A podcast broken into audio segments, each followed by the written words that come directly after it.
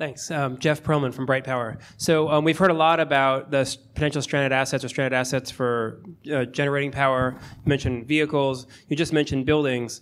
Effectively, because of how long our buildings get used for, every building that we're getting that's getting built today that isn't built to either passive house or carbon neutral standard is a stranded asset that we are currently creating. So um, how are we going to be building buildings like tomorrow that are Yeah. all at the standard that we need in 20, 30 years? Yeah, yeah. That's why we're having a meeting later.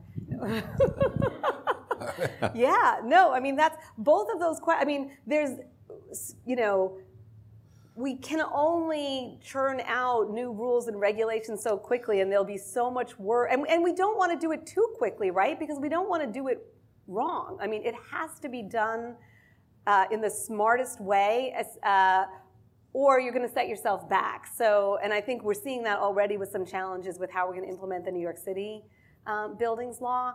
So, I completely agree with you, and we really have to be measured and smart about it. Um, and you know, the deep retrofits of existing buildings is the same, you know, size of challenge. Like we have to get, we cannot keep going into buildings and doing tiny little things and not doing deep things.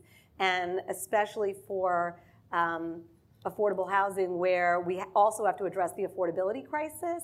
So um, we really are going to work on that. And I know um, there's also a bunch of people in this room who are very uh, zeroed in on those two questions. So I don't have a pat answer for you, but again, like this is a top top priority for me and my team, and we will be on it. And we are still in need of uh, additional ideas to get there.